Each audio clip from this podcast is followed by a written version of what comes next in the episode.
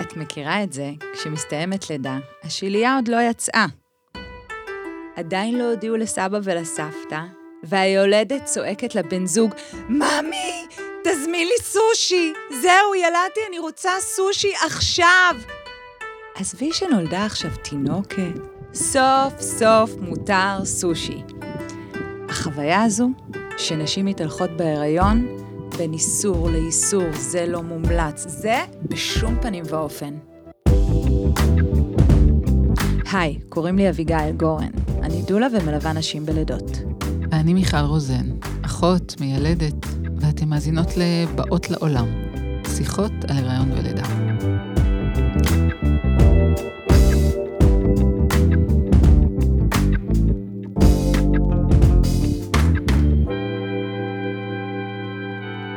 אז בואי נדבר היום על חמשת המיתוסים של תזונה בהיריון. בואי ננפץ מיתוסים. יאללה? אז יאללה. כדי לבחון מיתוסים, ואולי לנפץ את חלקם, היום מתארחת אצלנו אורחת מיוחדת. נמצאת איתנו טובה קראוזה, דיאטנית קלינית המתמחה בהיריון ולידה. היי, hey, טובה. היי. טוב שאת כאן. תודה שהזמנתן אותי. טובה, את יכולה לספר לנו איך הגעת בכלל לתחום? מה הכי מושך אותך שם? אז uh, אני הגעתי לתחום מהמקום המאוד אישי שלי. כשסיימתי את הסטאז', אני דיאטנית מ-1996, uh, תכננו להיכנס להיריון. ולמרות שהייתי כבר דיאטנית באופן רשמי, uh, ראיתי שעדיין יש לי הרבה מאוד שאלות שלא למדנו עליהן במהלך התואר. ותואר באוניברסיטה לא אמור ללמד אותך הכל, אמור ללמד אותך גם איך לחפש ו- ואיפה לחפש. אז חיפשתי את התשובות בעצמי בספרות המדעית. ונחשפתי לידע מרתק. מה שבעצם הכי מקסים ומושך אותי, הוא שבאמצעות התזונה, שזה גורם שנמצא בשליטה שלנו, אפשר להשפיע על הבריאות לעתיד. מה שאת אוכלת בהיריון משפיע על שלושה דורות ואולי יותר. וואו, אני כל כך שמחה שאת אומרת את זה. כי גם אנחנו בעניין של להעצים נשים דרך ידע ולקיחת אחריות על ההיריון. את יודעת, אני עליתי 25 קילו בהיריון הראשון שלי. Mm. שזה מסה די רצינית לשאת על הגוף. כן. ולקח לי לא מעט זמן להיפרד מהמשקל הזה. אז בואי נתחיל מהמיתוס הראשון. נשים בהיריון צריכות לאכול עבור שניים. בואי ננפץ. אז uh, נשים בהיריון לא צריכות לאכול בשביל שתיים. האמת היא שצריך להוסיף קלוריות, אבל רק מהשליש השני, וגם אז איזה 300 קלוריות, ונשים בהיריון בעיקר צריכות לזכור שהן צריכות לאכול בריא ומאוזן. את יודעת, מגיעות אליי אה, לא מעט נשים בהיריון שני או שלישי, אחרי שבהיריון הראשון שלהם הם עלו הרבה יותר מההמלצות, וחלק מהן לא חזרו אפילו למשקל המקורי שהיו לפני ההיריון הראשון. אז ככה שהן מתחילות כבר את ההיריון עם מצב יותר גבוה, או עודף משקל או אפילו השמנה, וממש ממש חוששות מאיזשהו שידור חוזר. ובליווי שלי הן עוברות חוויה מתקנת, במקום להעלות את ה-20, 20 פלוס קילו, הן עולות לפי ההמלצות, למשל, סדר גודל של 11 קילו. אני מבינה לגמרי את חשיבות התשומת לב הזו, שכדאי שנשים לב למה אנחנו אוכלות או לא אוכלות בהיריון, אבל טובה, בפועל את לא חושבת שלעיתים זה עלול להפוך להתעסקות אובססיבית? אה, פרק קודם שיתפתי כבר שהייתי ילדה, נערה ואישה צעירה די מלאה, אני אפילו אגיד שמנה. ועד גיל מאוחר נאבקתי בענייני המשקל, mm-hmm. ובהיריון הראשון הדבר שהכי פחדתי ממנו היה להשמין בצורה חריגה. ורוב ההיריון אכלתי חסות. וכל הזמן נשקלתי. התעסקתי המון המון בנושא הזה, במודע, לא במודע. זה ייצר אצלי המון המון רעש. עכשיו, אני גם נפגשת עם לא מעט נשים שאומרות, אני עם הפרעת אכילה, ומבחינתן ההיריון הוא טריגר רציני. המקום של אובדן השליטה. ועוד נקודה, שהן משתפות בכנות, שהן קצת חוששות מה יהיה עם העובר או העוברית שבתוכן, ייוולדו עם בעיית משקל או הפרעות אכילה כמו שיש להן. Mm-hmm. איך את נוהגת לעבוד עם נשים כאלה? אני משקפת להן שאני מבינה אותן. זה, זה לגמרי מובן, זה מצב רגיש. מאוד לא פשוט לראות את הגוף שלך משתנה כל כך מהר.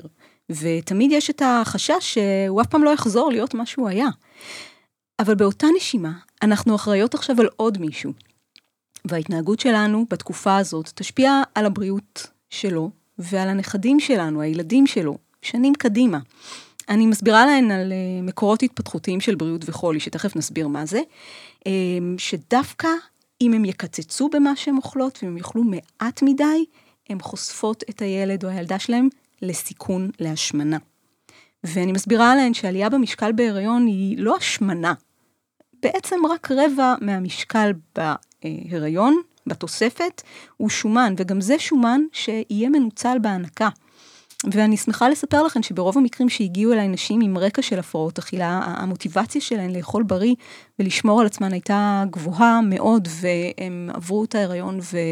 והלידה בצורה טובה ובריאה. רגע, אני חוזרת למה שאמרת, את מדברת שבעצם רוב העלייה בהיריון זה נוזלים.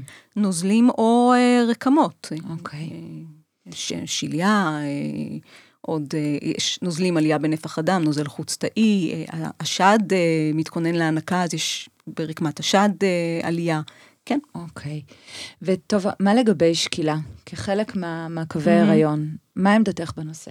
תראי, השינוי במשקל הוא פרמטר שחשוב לעקוב אחריו.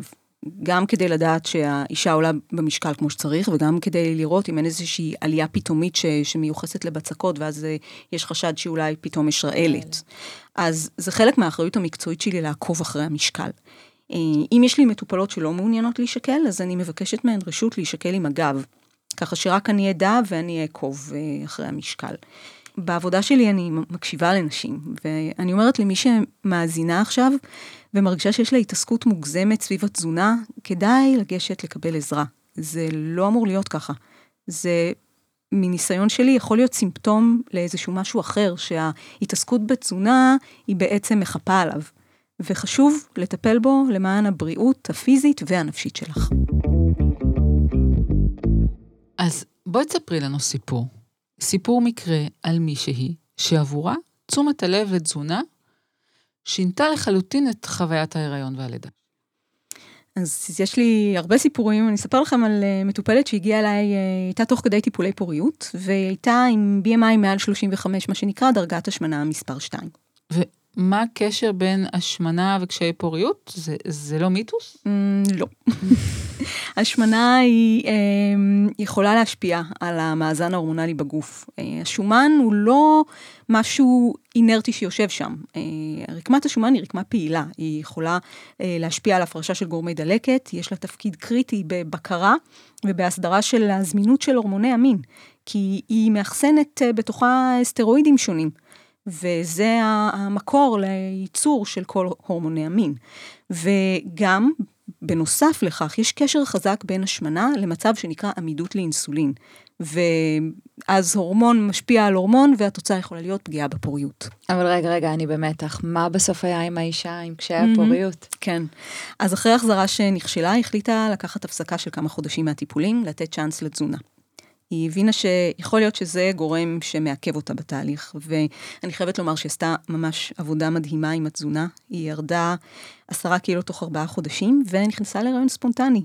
וואו. ש... כן, שזה, תראו כמה סבל ומשאבים אפשר לחסוך אם עושים שינוי תזונתי. זה באמת כל כך משמח ומחזק להבין כמה שינוי כזה יכול להשליך גם על כל כך הרבה דברים נוספים. נכון. אצל האישה ומעגלים נלווים. נכון מאוד. טוב, אני מחזירה אותנו למיתוסים.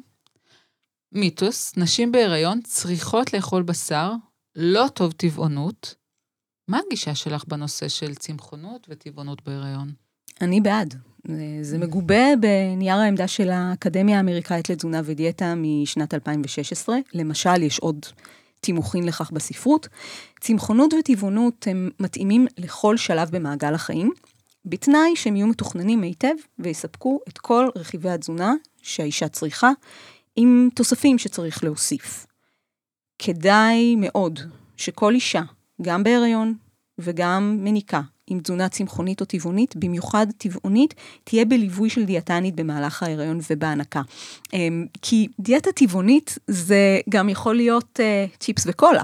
אנחנו כמובן לא מתכוונות לזה, אנחנו רוצות שהתזונה תהיה מלאה, בריאה וטובה. הופה, הופה, ניפצנו.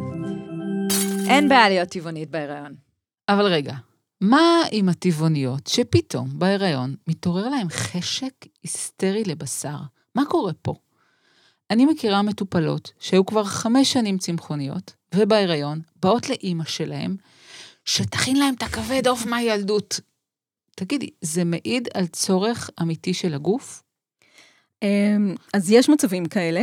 ההורמונים של ההיריון משפיעים על מרכז התיאבון במוח, אז יש לנו חשקים מצד אחד ורתיעות מצד שני, והרבה פעמים זה דברים שאכלנו קודם, ואנחנו פתאום נרתעות מהם.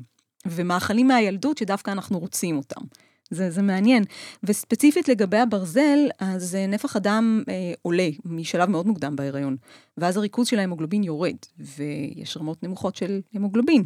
וגם, מאמצע סוף השליש הראשון, מתחילה עלייה ממש מהירה, אקספוננציאלית כזאת, בדרישה של הגוף לברזל, שהיא נובעת מהצרכים המוגברים של השליה ושל העובר, ככה שאנחנו לפעמים נראה ירידה משמעותית ברמות של ההמוגלובין. בואו רק אה, נחזק ונאמר שהברזל הוא חלק מהמולקולה של ההמוגלובין, שמעבירה את החמצן מהריאות לתאים. וברזל חשוב גם להתפתחות תקינה של המוח, בהיריון ואחרי לידה. ולכן חשוב לדאוג שאין מחסור בברזל. דיברנו בפרקים קודמים על משק הברזל. וכדי לא לסבך, תזכרו את המספר 11. זה הערך של ההמוגלובין שתרצו לשמור עליו. יאללה, עוד מיתוס. תמיד אמרו לי שמה שלא יהיה, העובר יקבל את מה שהוא צריך על מנת להתפתח. אה, למשל, נשים באפריקה שהן סובלות מתת תזונה ועדיין מצליחות ללדת תינוקות בריאים. טוב, אז זה נכון? אמ, לא. בהיריון, אה, קודם כל, האם היא המקור הבלעדי של העובר לכל רכיבי התזונה, ואי אפשר ליצור יש מאין אם יש להם איזשהו מחסור תזונתי, נגיד בוויטמין B12. יהיה מחסור גם אצל העובר, וזה יפריע להתפתחות שלו. ויש רובד מעבר לזה. אנחנו נכנסות כאן לתחום מרתק שנקרא מקורות התפתחותיים של בריאות וחולי, או תכנות מטאבולי, אולי שמעתם את זה בשם הזה. זה תחום שאומר ממש בקצרה, שבמהלך ההיריון וגם אחרי הלידה, באלף הימים הראשונים לחיים, קיימות תקופות קריטיות של התפתחות, שאם העובר או התינוק לא מקבלים במהלכן את כל מה שהם צריכים, יכולה להיות בעיה שתוביל לקושי בעתיד ומחלות. תסבירי עוד קצת, כי זה נשמע סופר מעניין, ולא הייתי מצד שני רוצה שהמאזינות ייכנסו ללחץ. בטח. זה שם עליהם המון אחריות. נכון. Uh, זה אחריות, ומצד שני, זה משהו שהוא בשליטה שלנו. יש לנו את הכוח.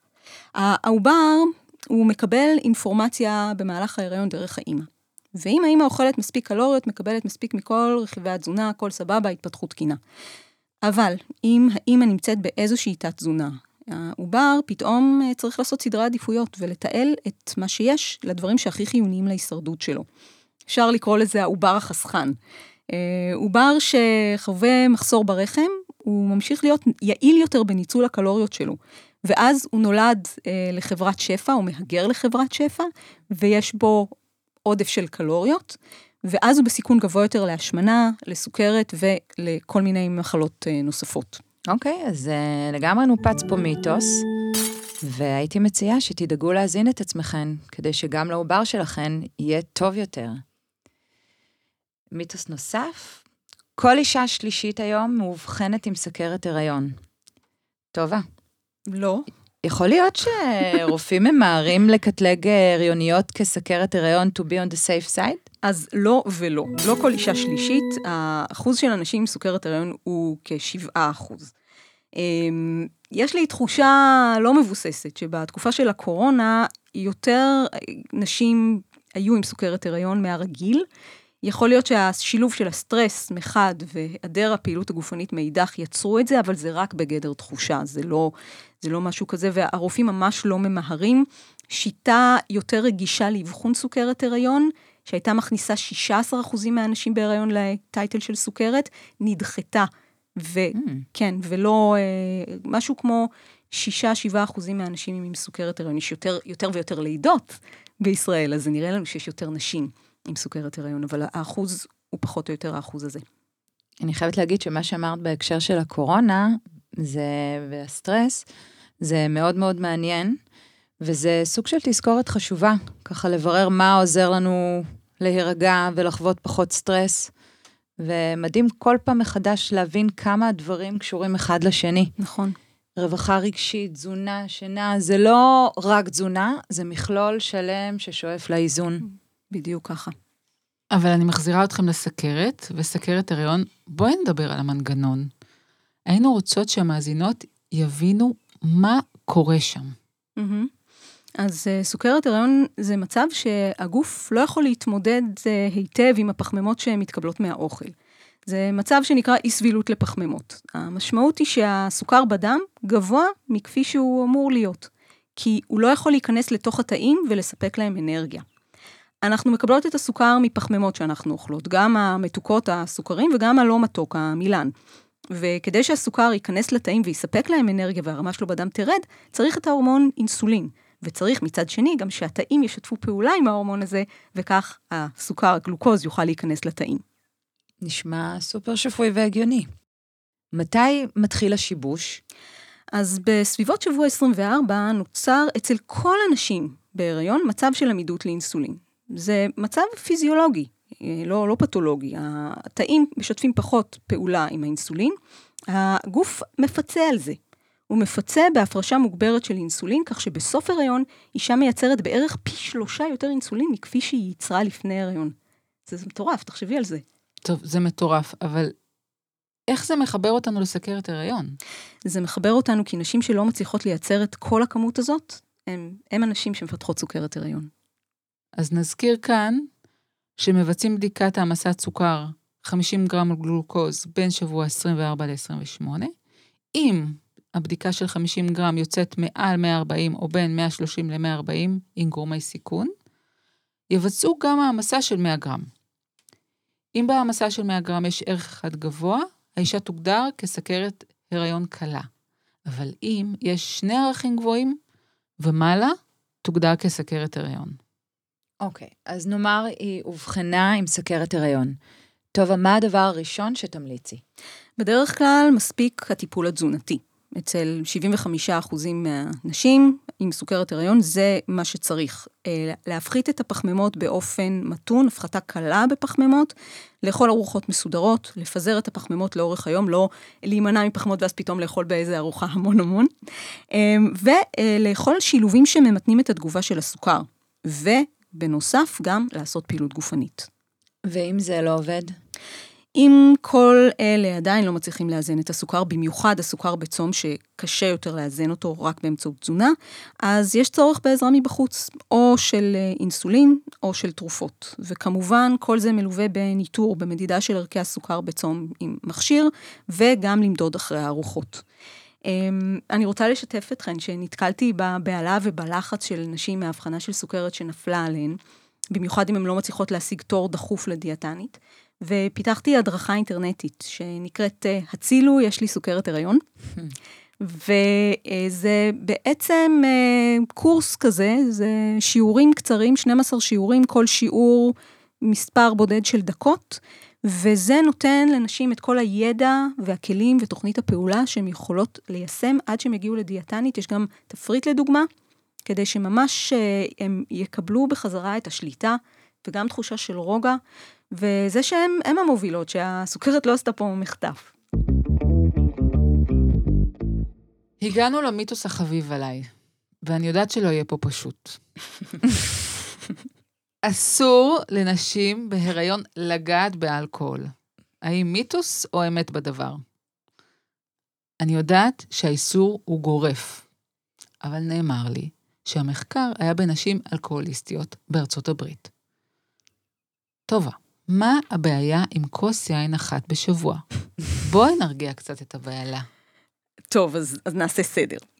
אה, לא יודעת מי אמר לך, אבל נערכו מחקרים לא רק על אלכוהוליסטיות. אה, אלכוהול הוא קודם כל טרטוגן נוירו-התפתחותי אוניברסלי. מה זה המילים הגדולות האלה? זה אומר שאלכוהול גורם למומים במערכת העצבים של העובר, בכל היצורים החיים, לא רק בבני אדם, לא רק ביונקים, גם אם תשימי אלכוהול במים ששוחים בהם ראשנים, הם ייפגעו.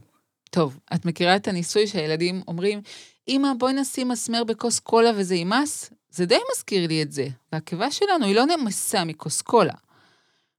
אנחנו לא ממליצות לנשים לשחות בבריכה של וודקה. טוב, זה, זה לא אותו דבר. Uh, ידוע שנשים אלכוהוליסטיות בכל רחבי העולם ילדו תינוקות שסובלים ממה שנקרא תסמונת האלכוהול העוברי. התסמונת הזאת הוגדרה באופן רשמי רק ב-1973, יחסית לא מזמן. אבל היום ידוע שזה מעבר לזה. זה לא רק התסמונת הזאת או כלום. מדובר בספקטרום של פגיעות. כלומר, יש קשת שלמה של פגיעות שאלכוהול גורם להן.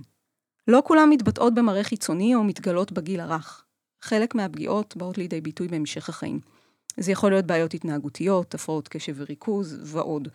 וידוע שככל שהחשיפה לאלכוהול מתרחשת בשלב מוקדם יותר של ההיריון, וככל שהכמות גדולה יותר, של אלכוהול כמובן, כך הפגיעה גדולה יותר. אותנו מעניין, רגע, אני בכל זאת, שאם מישהי שתתה חצי כוס יין אדום, היא לא תחוש תחושת אשמה נוראית. חד פעמי, סביר להניח שאין פה איזשהו נזק, אה, אבל לצערי אין לי ממש תשובה מוחלטת לכך. נכון להיום, אין כמות מינימלית שידועה כבטוחה, ולכן ההמלצה של כל גופי הבריאות בעולם היא אפס אלכוהול בהיריון. לגבי שתייה של כוס בשבוע, אז בדקו את השאלה הזאת במחקר שסיכם תוצאות של מחקרים על נשים ששתו בין כוס לארבע כוסות בשבוע. וחלק מהמחקרים ראו בעיות אצל, אצל הילדים וחלק לא. אני חושבת שזה כי התגובה של כל אישה לאלכוהול היא אינדיבידואלית. יש נשים שיפרקו את האלכוהול מהר יותר, כי יש להן ייצור רב יותר של האנזים שמפרק אלכוהול, שנקרא אלכוהול דהידרוגנז. יש נשים שלא. מראש אין לי דרך לדעת אם אני מתמודדת יותר טוב עם אלכוהול או לא. וכמו שאני רואה את זה, כל עוד אין לנו דרך לדעת מה הכמות המקסימלית שנחשבת בטוחה, או המינימלית, עדיף להימנע. אוקיי. אחרי לידה. אנחנו מקשות עלייך פה טוב, אבל okay. אחרי לידה. רוצה לשתות כוס יין, mm-hmm. מתי כדאי? איך לתזמן את זה? אלכוהול מתפנה מהחלב, אה, ואם היא שותה מנה אחת של אלכוהול כמו כוס יין, אז זה לא אה, המון זמן. אם את מניקה, חשוב לתזמן את השתייה ככה שהאלכוהול יתפנה מהחלב עד ההנקה הבאה, ואז כדאי לשתות מיד עם הסיום של ההנקה, ולהניק שוב רק אחרי שעתיים, בתנאי שזאת אכן מנה אחת של אלכוהול שאני אזכיר כאן, זה כוס יין או פחית של בירה או כוסית של משקה חריף. עוד משהו מעניין שכדאי לדעת, ש... ככל שהמשקל שלך נמוך יותר, צריך לחכות קצת יותר זמן עד שהאלכוהול יתפנה.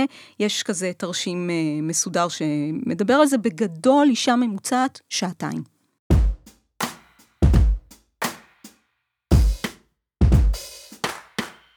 ולשאלת השאלות, מה נסגר עם הסושי? ביפן, נשים בהיריון אוכלות סושי. הייתי ביפן, ראיתי אותן אוכלות סושי. למה אצלנו זה לא ככה? למה זה כזה נו-נו? נכון שזה נשמע מבאס, כאילו, מה רוצים מהסושי המסכן הזה? אבל uh, ההמלצה הזאת יכולה להציל חיים. דגים נעים, דגים לא מבושלים, וגם בשרים שהם לא מבושלים, ומזונות נוספים שמפורטים uh, באתר של משרד הבריאות, עלולים להכיל חיידק מסוכן מאוד, שנקרא ליסטריה, ליסטריה מונוציטוגנס.